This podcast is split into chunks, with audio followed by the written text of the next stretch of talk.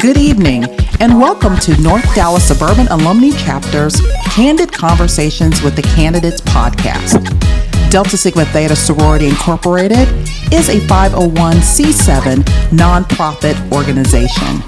All candidates, Republicans, Democrats, or independents running for the Texas 30th Congressional District, were invited to participate in our podcast series. The sorority is nonpartisan and does not endorse candidates. Tonight's conversation is with Mr. Zachariah Manning, candidate for the Texas 30th Congressional District, and tonight's conversation will be led by Ms. Carla Collier, Social Action Committee member. Carla? Hello, Zachary Manning. How are you doing? I'm doing wonderful, and how about yourself? I am doing wonderful. NDSA is conducting this podcast to give voters in our community an informed choice of who they will choose and vote for, and to encourage new voters to go vote on November 8th. Having said that, um, we will just have a light conversation. And the first question is How was your experience? How has your experience shaped you for this role? Um, first of all, let me start off by uh, thanking y'all for having me tonight. Um, it's a it's a pleasure to speak with your group.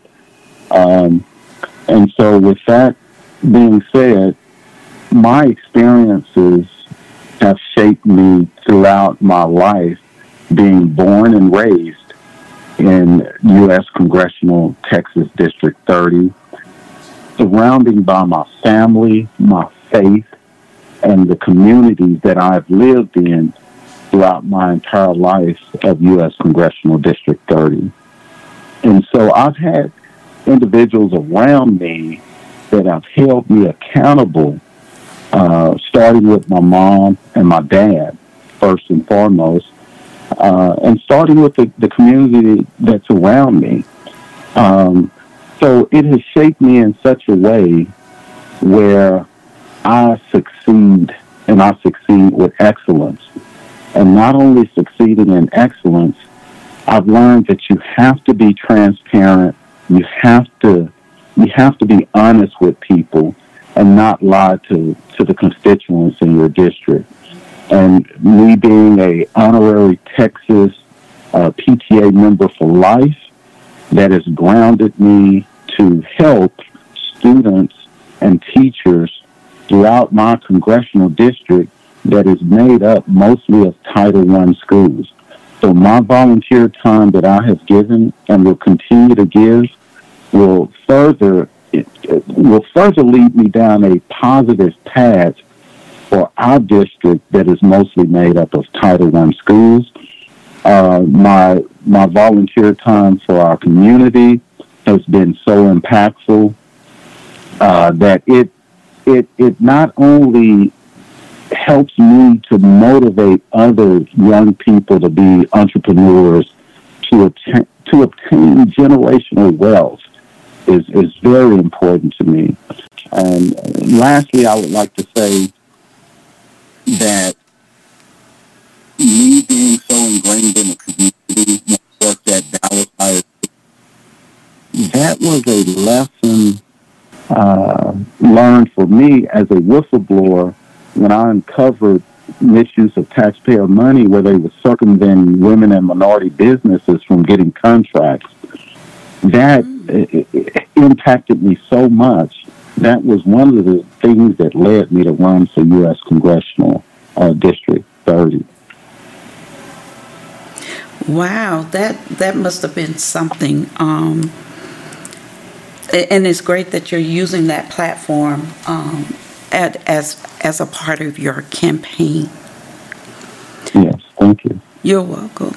Um, next, what are two things you believe the district desperately needs, and what would be your plan to secure them? Um, two things that our des- district desperately needs. We need people in Congress, such as myself, that I'm running on, that's not going to forget about our communities once we go to Washington. Washington is not a runway for us to look good and to gain power. As I said earlier, mm-hmm. I'm not going to lie to the people I represent in order to garner votes, to push them to come vote.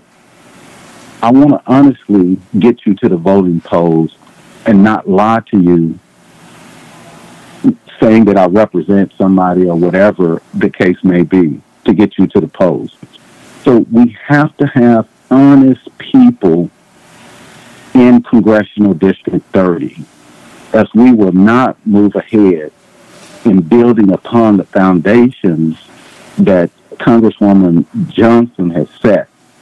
We have to have a strong leader that's going to bring a bill such that I'm going to bring, which I'm calling it the American Bipartisan Commitment Bill, the ABC bill. Mm-hmm. I'm going to present this bill the first term that I'm in office. And basically, it goes like this If you, as a congressperson, votes no on a bill that you say is no good, you do not like, but if it passes, then your district, your congressional district, does not get the funding that's tied to that bill. Because, first of all, you said it wasn't a good bill, it wasn't going to help your community, your district. So you don't get the funding for your district. Because so many people, congresswomen and congressmen in Congress, are voting no for a bill and they're causing gridlock and instead of compromising. So my bill is going to stop that gridlock. Mm-hmm. That's number one. Number two bill that I'm going to propose the first term I'm in office is going to be my educational bill. It's called PTA for Students bill. That's parents, teachers, assurance for students. And the way this is going to work is this going to increase teacher pay, PTA involvement around working parents with paid leave while off work. So, for example, one of the number one reasons why uh, parents say they cannot give that volunteer time is because they cannot miss work.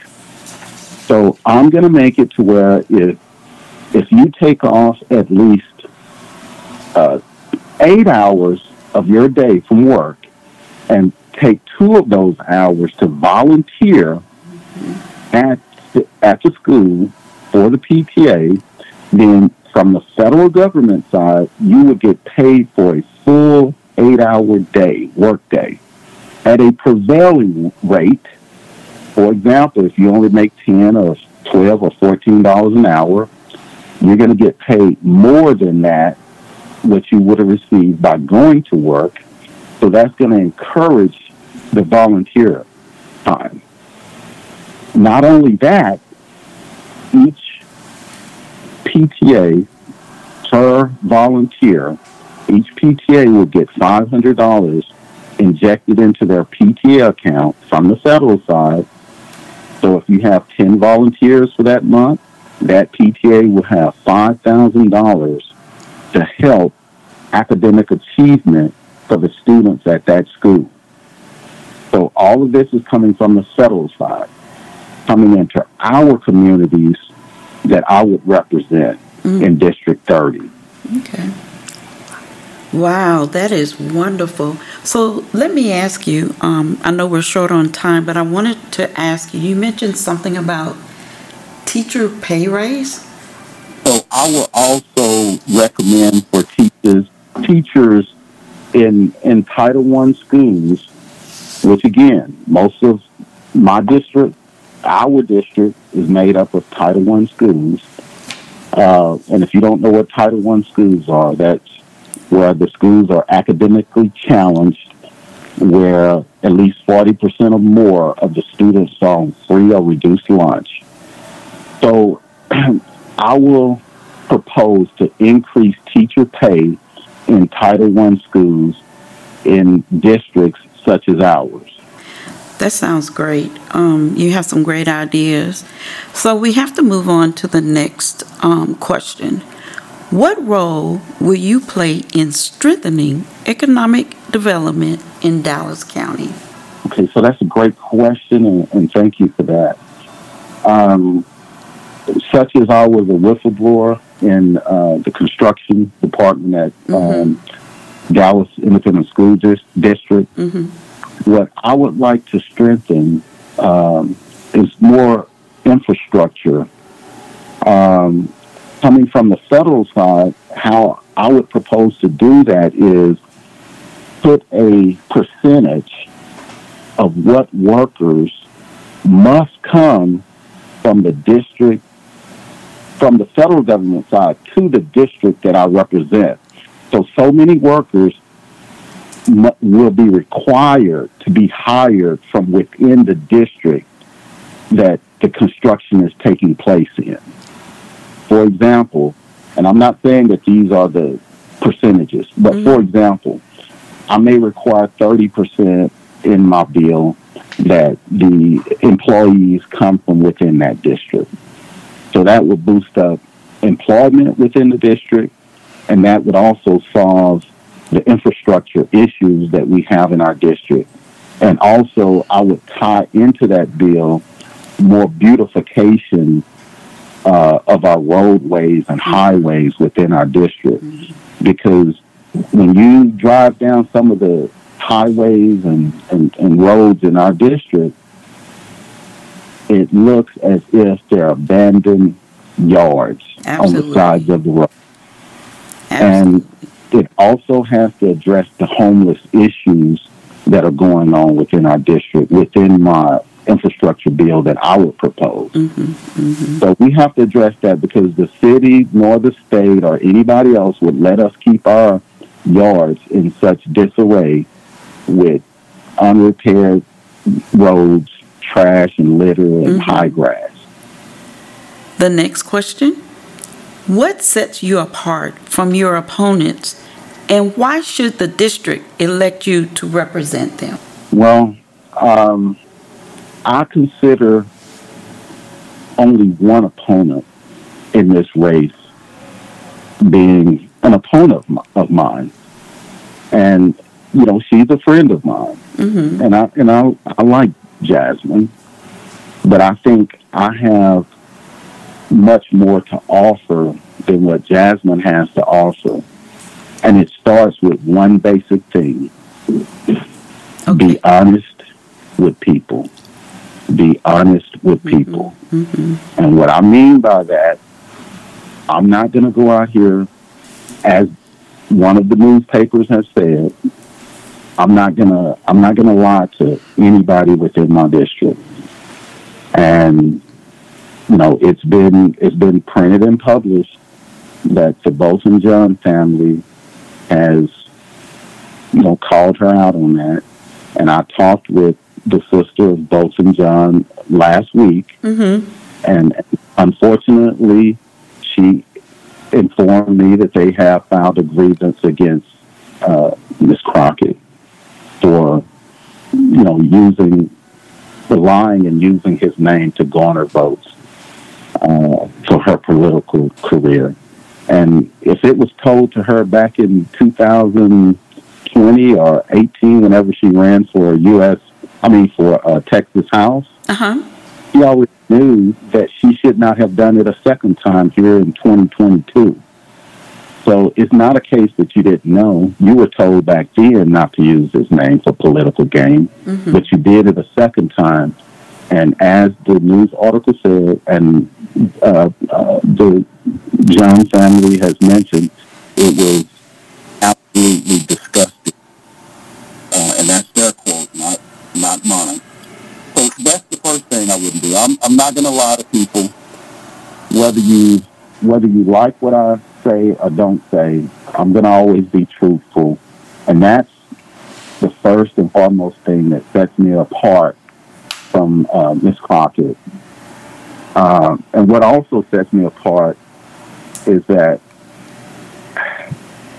I have a I have a work ethic that is out of this world, um, and I'm going to work hard for the district. And I'm not saying that she's not a hard worker. Uh, but coupled with my honesty and my hard work, I'm going to put the communities first that I represent, period. Um, and I'm not going to worry about what's going on in Washington. Mm-hmm. I'm going to worry about what's going on in my district Mm-hmm. and bring that to Washington to fight for my district. So that's what's going to set me apart. And I'm not going to, I know this is more than two things. I'm not going to take any PAC money because once you've taken $2 million of PAC money, trust me, at some point you're going to have to pay the piper and you're going to have to come back and make good on uh, because nobody's giving you $2 million for nothing. So Yes. uh, I haven't taken any PAC money mm-hmm. and I, I won't take any PAC money. So, That's a great concept. Um, you know, some people or candidates they don't uh, think of that. You know, so um, we have less than five minutes less uh, left in this podcast. Actually, we have four minutes.